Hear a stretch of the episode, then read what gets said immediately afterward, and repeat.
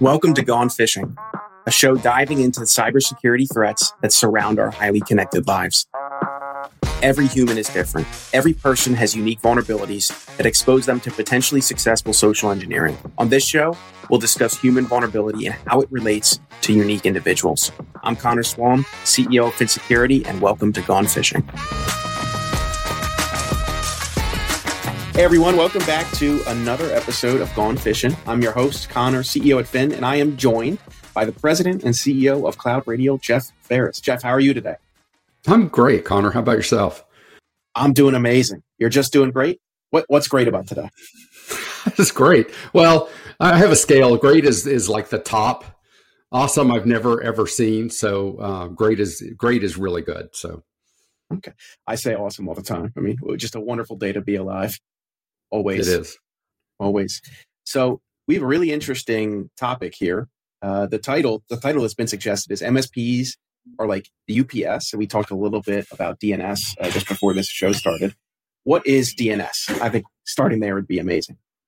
Yeah. So DNS is is like one of the foundations of the internet, right? I mean, it is the way we address uh, packages around the web, right? It's we don't remember your IP address or all the things in between.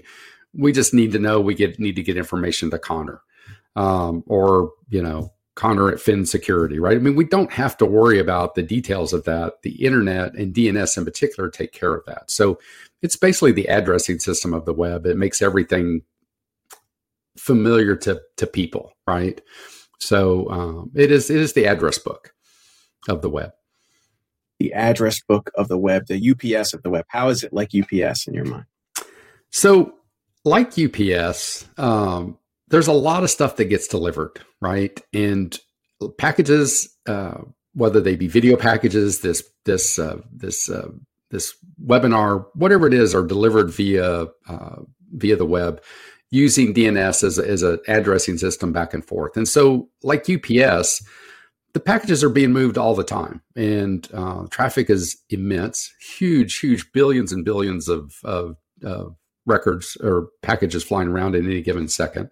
Um, and those packages, from an MSP's perspective, as long as they're delivered safely, securely, and don't don't interfere or in- inject malware or problems for end users, then for the most part, MSPs don't care uh, what's in those packages but they do care if the packages are delivered uh, reliably, consistently, uh, and, and, and don't interject other threats to um, to their clients. So again, from an MSP perspective, they're the UPS. They make sure the packets get through, they make it through securely. Everybody's happy. So, oh, go ahead. It sounds like what matters most is that the packages got sent, shipped, and delivered on time. But what was Correct. in them isn't of it shouldn't be of great consequence as long as uh, I go, go back to you know the screens that you usually have to go through in order to ship anything, which is like are there batteries? Is this hazardous material? It's like I know. as long as and, it's none of those. No, and the shipping costs for the most part are pretty reasonable. I mean, they're almost free, right? Yeah. And um, so that injects a lot of packages in there. And occasionally you see things kind of jam up. Either the uh, receiver can't receive packages fast enough, uh, sometimes the sender can't send packages fast enough. I, you know, I just went through this um, last week ordering a, a, a, Steam Deck for my son. Um, too many packages were arriving at one time, and uh, you know the, the, the receiver can handle it, right? Uh, at least not immediately. And then things sorted out, and pretty soon the packages were flowing again, and everything was fine. And now my son is happy, right? So that was the important thing. That's uh, that makes a ton of sense how how does DNS remain secure? So DNS is is interesting because DNS is not necessarily secure by itself, but the address points to potential problems, right? And so uh, Microsoft.com is an address. Um, and that address we assume to be safe, and we assume people can go to Microsoft.com. Packages can be delivered or received from Microsoft.com, and everybody's going to be happy about it. An MSP isn't going to care whether those packages are, are there or not. Now, if it's coming from, you know, give me malware.ru, maybe that's a problem, right? And so an MSP is going to try to restrict that address. Uh, and since that's our principal way of interacting over the web is with these DNS addresses, then to a large extent, the MSP is going to try to uh, prevent traffic to and from that site. Um, in worst case, uh, they may do, um, uh, and from a DNS standpoint, try to block that site from ever being accessed. You see this sometimes in your uh, browser when you type in a URL and it says this this this URL is blocked or has uh, bad content or it's not secure. Those are typically, um, you know, DNS. This is DNS security where uh, a higher level table is looking at that and saying, look, this site is safe, not safe, don't go there, right? It's like the big um, no trespassing sign uh, in the front of the house, right? So again, the mailman comes to the site, comes to the house, it's got his package to be delivered, but it says, do not enter, do not trespass. Mail just moves on, it's not delivered, right? Um, and so that's DNS security in, in a very simplistic way is just being able to scan, pre-scan addresses to make sure that the destination address um, or the receiving address is a, is a secure uh, is a secure location. Who um who or what or what I don't know if it's a person or an entity controls that. So you'd mentioned like there's this higher level table that says, hey, these websites are distributing malicious content, so or like malicious stuff. Don't go there. Block all that traffic. But these websites are cool. How is that decided?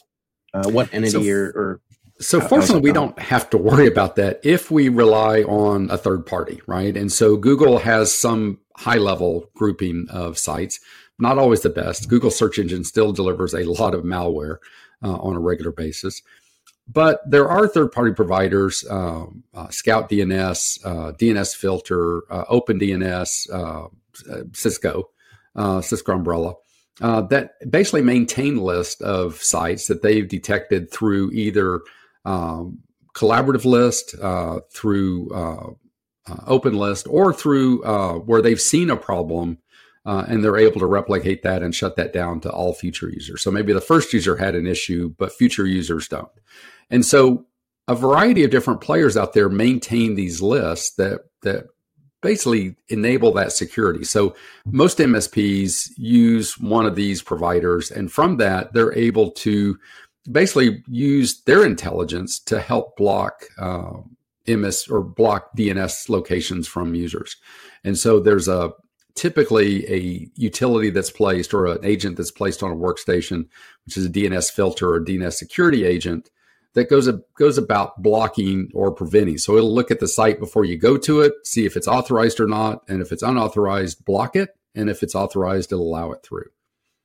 Got it. What are what are some limitations of that, uh, if there are any?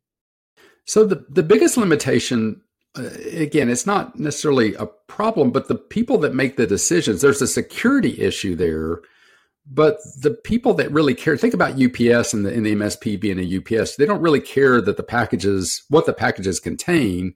They care more about whether the packages are, are safe and delivered securely, right?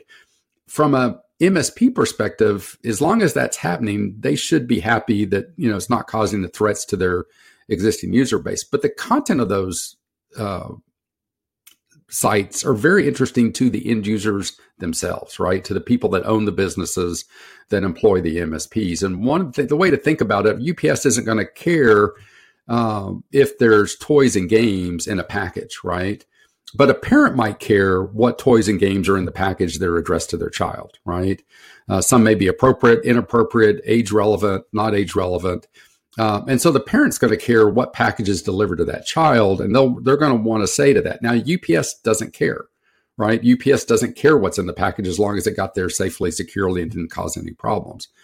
And so, and just like the MSP, they don't necessarily care about that, but the owners of that package, or the the owners of that business, or the employers of those uh, people receiving those packages do care. And this is what becomes very interesting in the DNS world. Uh, is especially the the metadata, the the sites that people are visiting is really important to the owners of the business. They're the ones that understand whether those sites are appropriate, whether they're relevant, right? I mean, so if you look at something like uh, victoriasecret.com, maybe that's appropriate, maybe that's not appropriate, right? If you're in the fashion business, maybe that's a perfectly valid site for your employees to be going through. If you're not in the uh, fashion business, then maybe that's an inappropriate site for your employees to be going to. From a malware perspective, it's probably not a big risk for malware. It's probably not a big risk for injecting, you know, uh, problems for a computer. And so the MSP, in one sense, doesn't care that that content is being delivered, but the owner of that business does. And that's where in DNS, I think becomes really interesting in, in it's the meta information that it contains. And that's in trying to get that information to end users, I think is one of the most important things an MSP can do um, in being able to help their users understand how their how their systems are being used and what their employees are doing. That makes a ton of sense. Um, so if the MSPs kind of utilizing these tools to make sure uh, people aren't going uh, to places uh, trying to navigate to, to places on the internet that could download malware, could be huge security issues. Should MSPs have more, uh, any like more of a responsibility, or should that be their where their responsibility ends as well? You're kind of alluding to, hey, it's not the MSP's job to determine what websites are or are not allowed to go to. It's the MSP's job to just make sure wherever they're going, it is secure. Should MSPs think about going above and beyond that? Should they go into other areas of online security as well, or what's your thoughts on that? They're being pulled into that. Again, any client that's got 10 any msp that's got 10 clients has 10 different views of what dns security is right? In the sense that of what sites are appropriate or inappropriate. And so typically uh, in our surveys msps spend a lot of time addressing tickets to open uh, or block sites uh, to open or block categories. And so they spend a lot of time basically being in their in the business of their uh, clients doing the things that the clients want but they're not really MSP related. They're user related, right? If you want victoriasecret.com, you should be able to block that or block the category. If you want it, you should be able to allow it. But the MSPs don't have the tools or haven't had the tools um, in order to be able to do that. And that's one of the things that the CloudRadial we're trying to address is trying to make some of that stuff more transparent and make it more visible. Uh, a question that I have is Does this at all uh, overlap with uh, mail server security like MX server, DMARC, SPF, DKIM? Is there any reliance on uh, DNS that MX uh, that, that like sending email and email infrastructure would typically have, or are those completely separate?